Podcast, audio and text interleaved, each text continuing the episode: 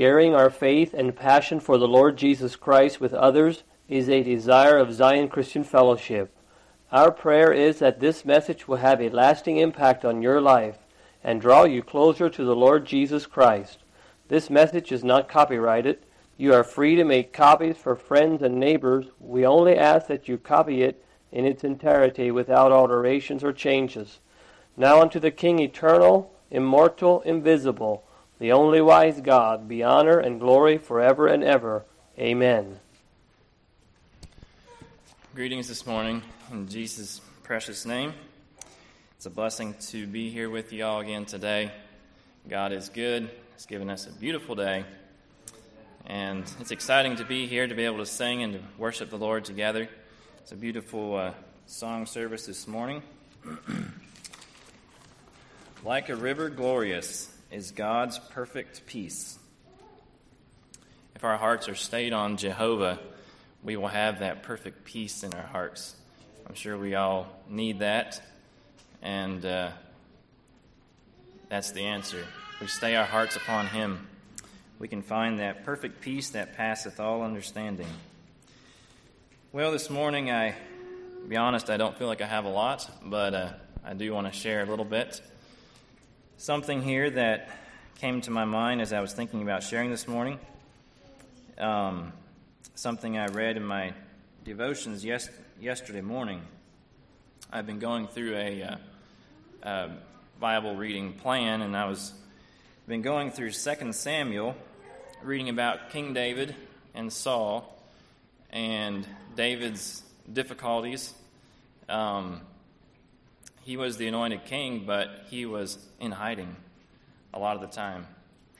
And it was just it's just very interesting going through all that. Um, many things that David went through. Um, but then he wrote this this psalm of deliverance, and I'd like to uh, to read that this morning. Um, so if we could go to 2 Samuel chapter 21. I feel like I'm going to have quite a bit of reading, so hopefully you can uh, you can stay with me. But I trust that God's word can speak to our hearts.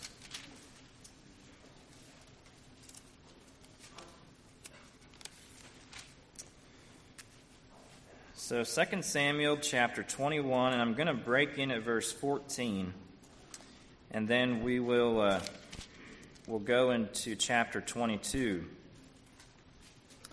And chapter 22 is also found in Psalms 18. If y'all know, have read Psalms 18, this is the same, the same account, same uh, psalm. Um, it's always been a blessing to me.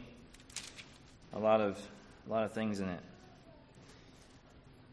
So as we uh, start in here in verse 14 of chapter 21,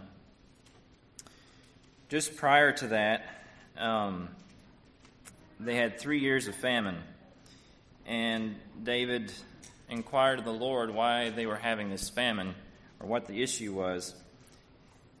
And it came, came out that it was, I'm not sure if I'll go through the whole explanation here, but, but basically, Saul had made war against the, I think it was the Gibeonites, and there was some oath between them that had been happened prior that they would that they would be left alone.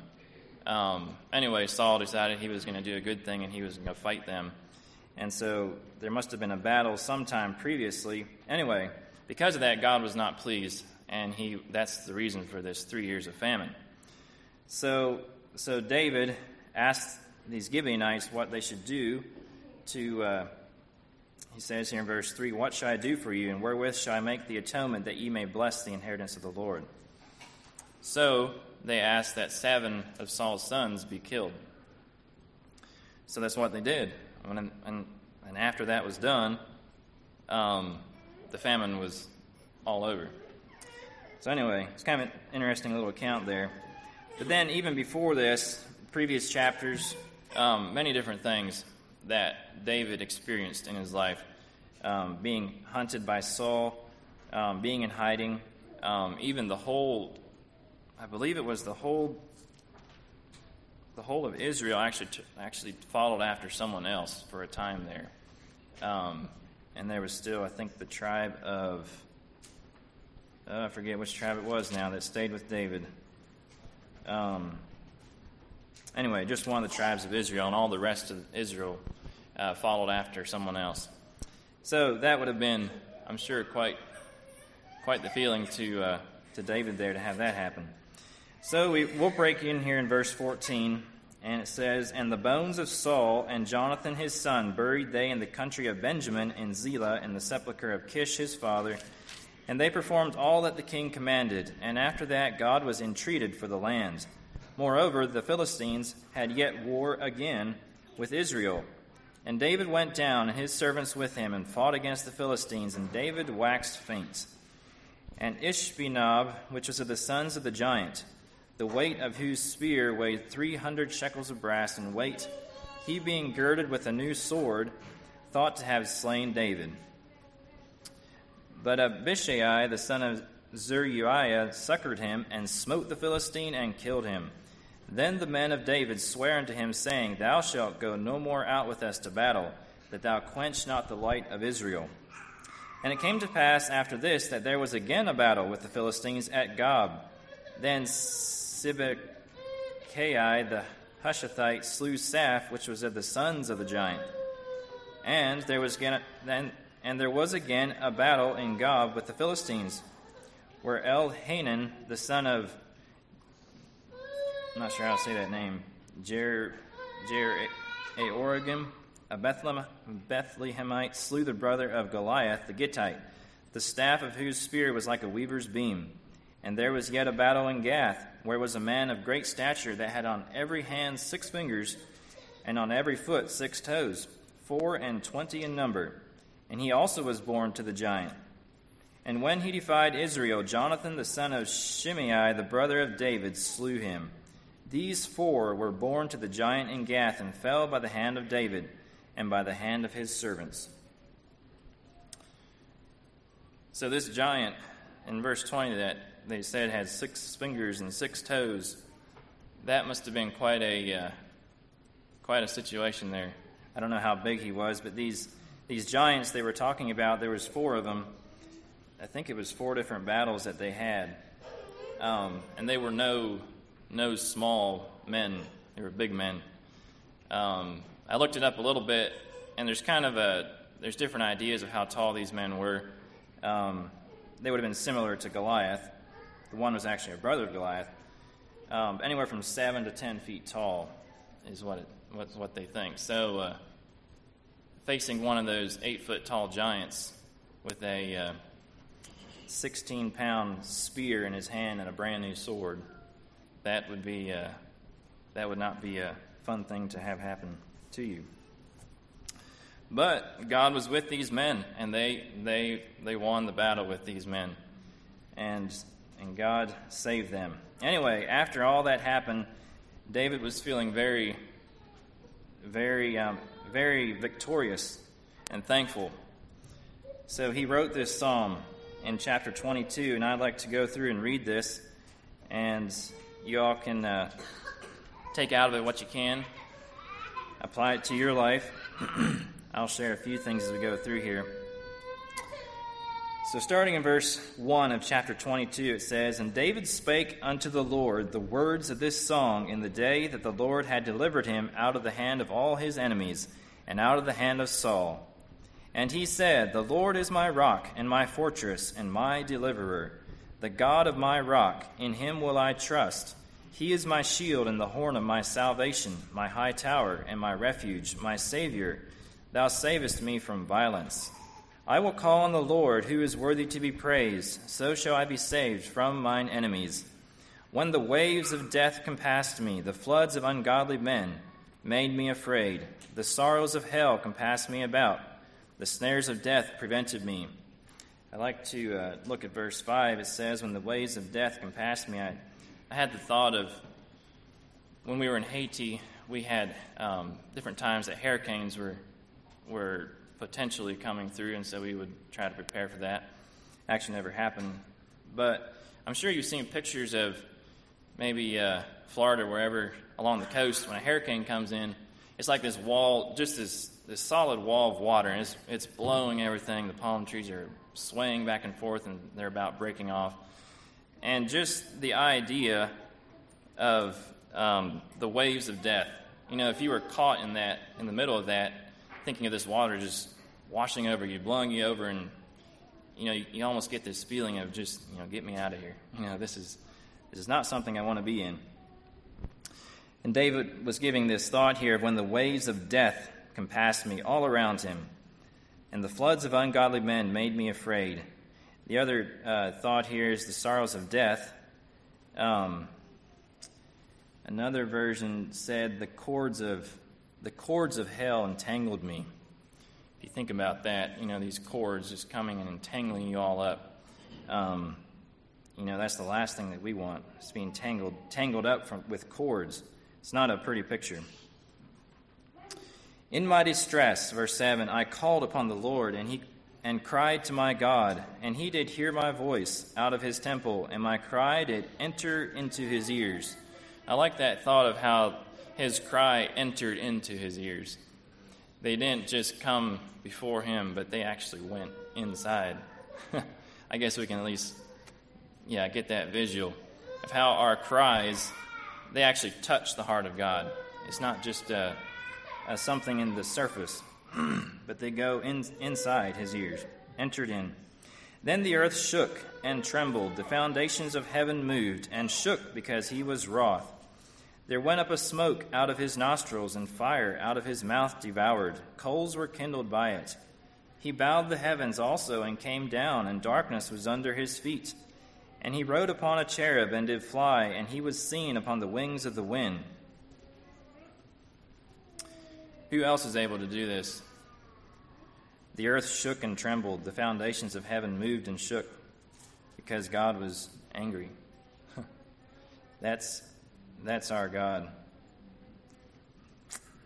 Verse 11 and he, ro- and he rode upon a cherub and did fly, and he was seen upon the wings of the wind.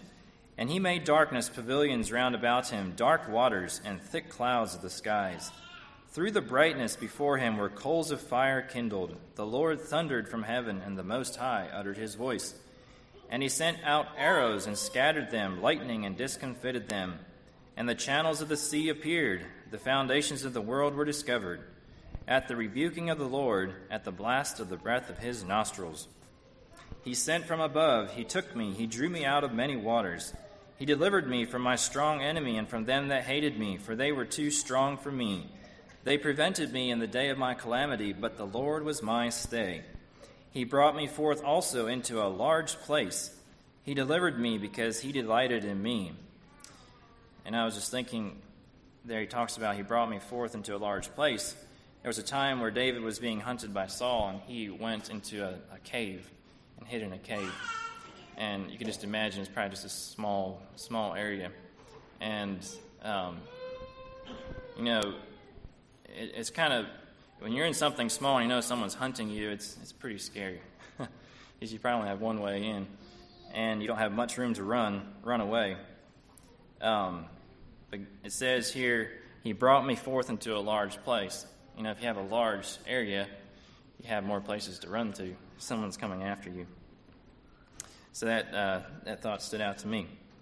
Um, verse,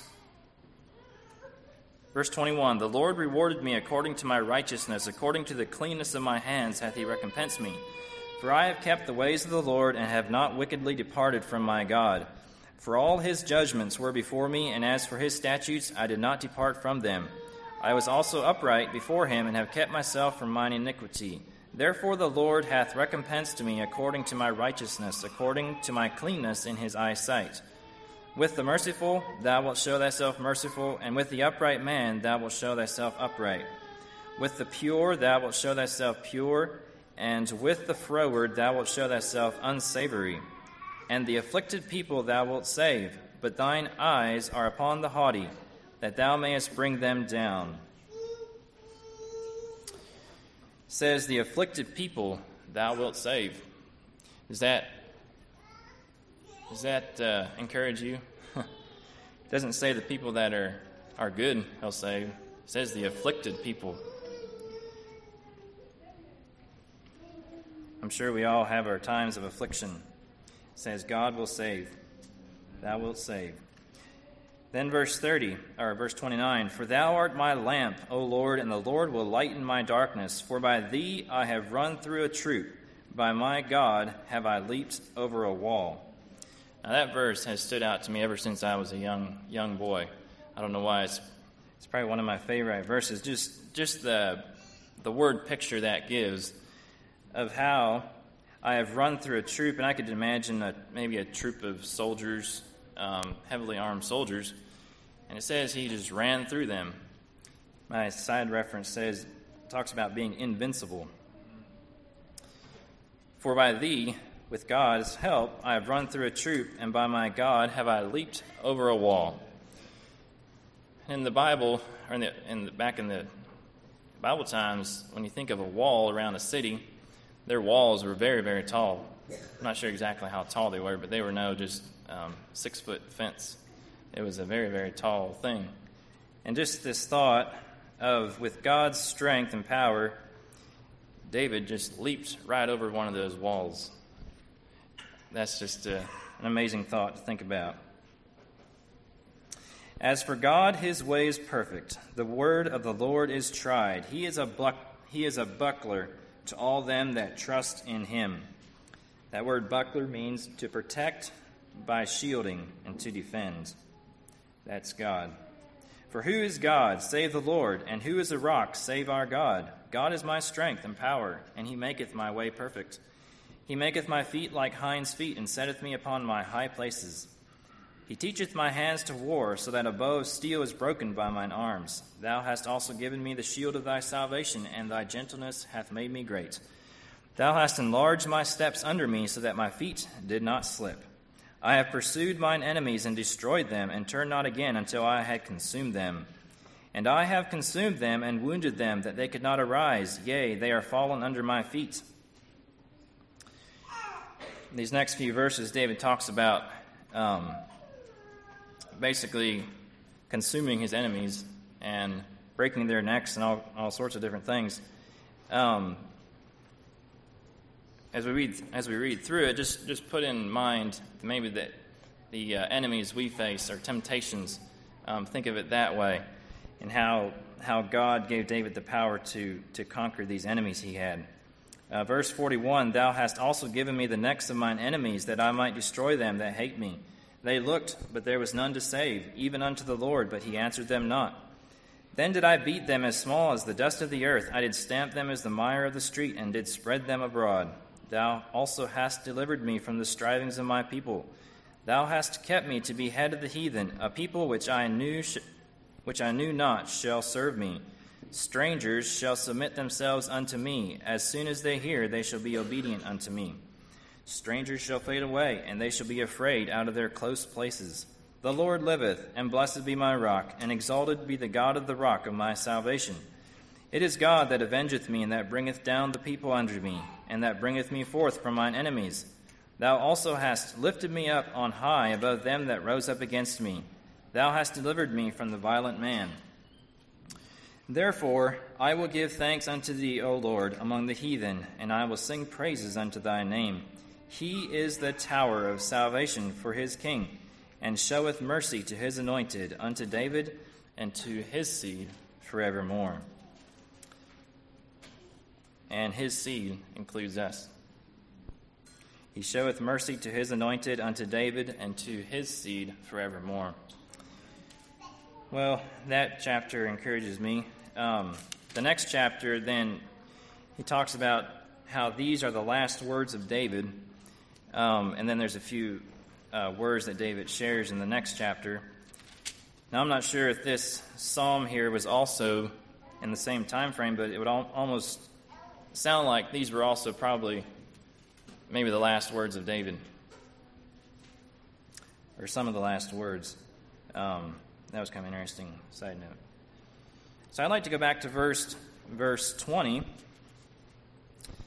It says, "He delivered me because he delighted in me. And that, that thought kind of struck me Why did he deliver David? Why does he deliver us? Because he delights in us. And I want that thought to, uh, I guess, to go deep into my heart. God delights in you. God delights in me. I found this uh, article that I'd like to read in relation to this. Um, it's actually by David Wilkerson. The title is God Delights in You. the Holy Spirit gave David a revelation that is the key to all deliverance. David could say, The reason God delivered me from all my enemies, from all my sorrows and the powers of hell, is because I am precious to him. My God delights in me. He brought me forth also into a large place. He delivered me because he delighted in me. Do you need deliverance from lust, temptation, or trial, from a problem that's mental, spiritual, emotional, or physical? The key to your victory is in this verse God delights in you. You are precious to him.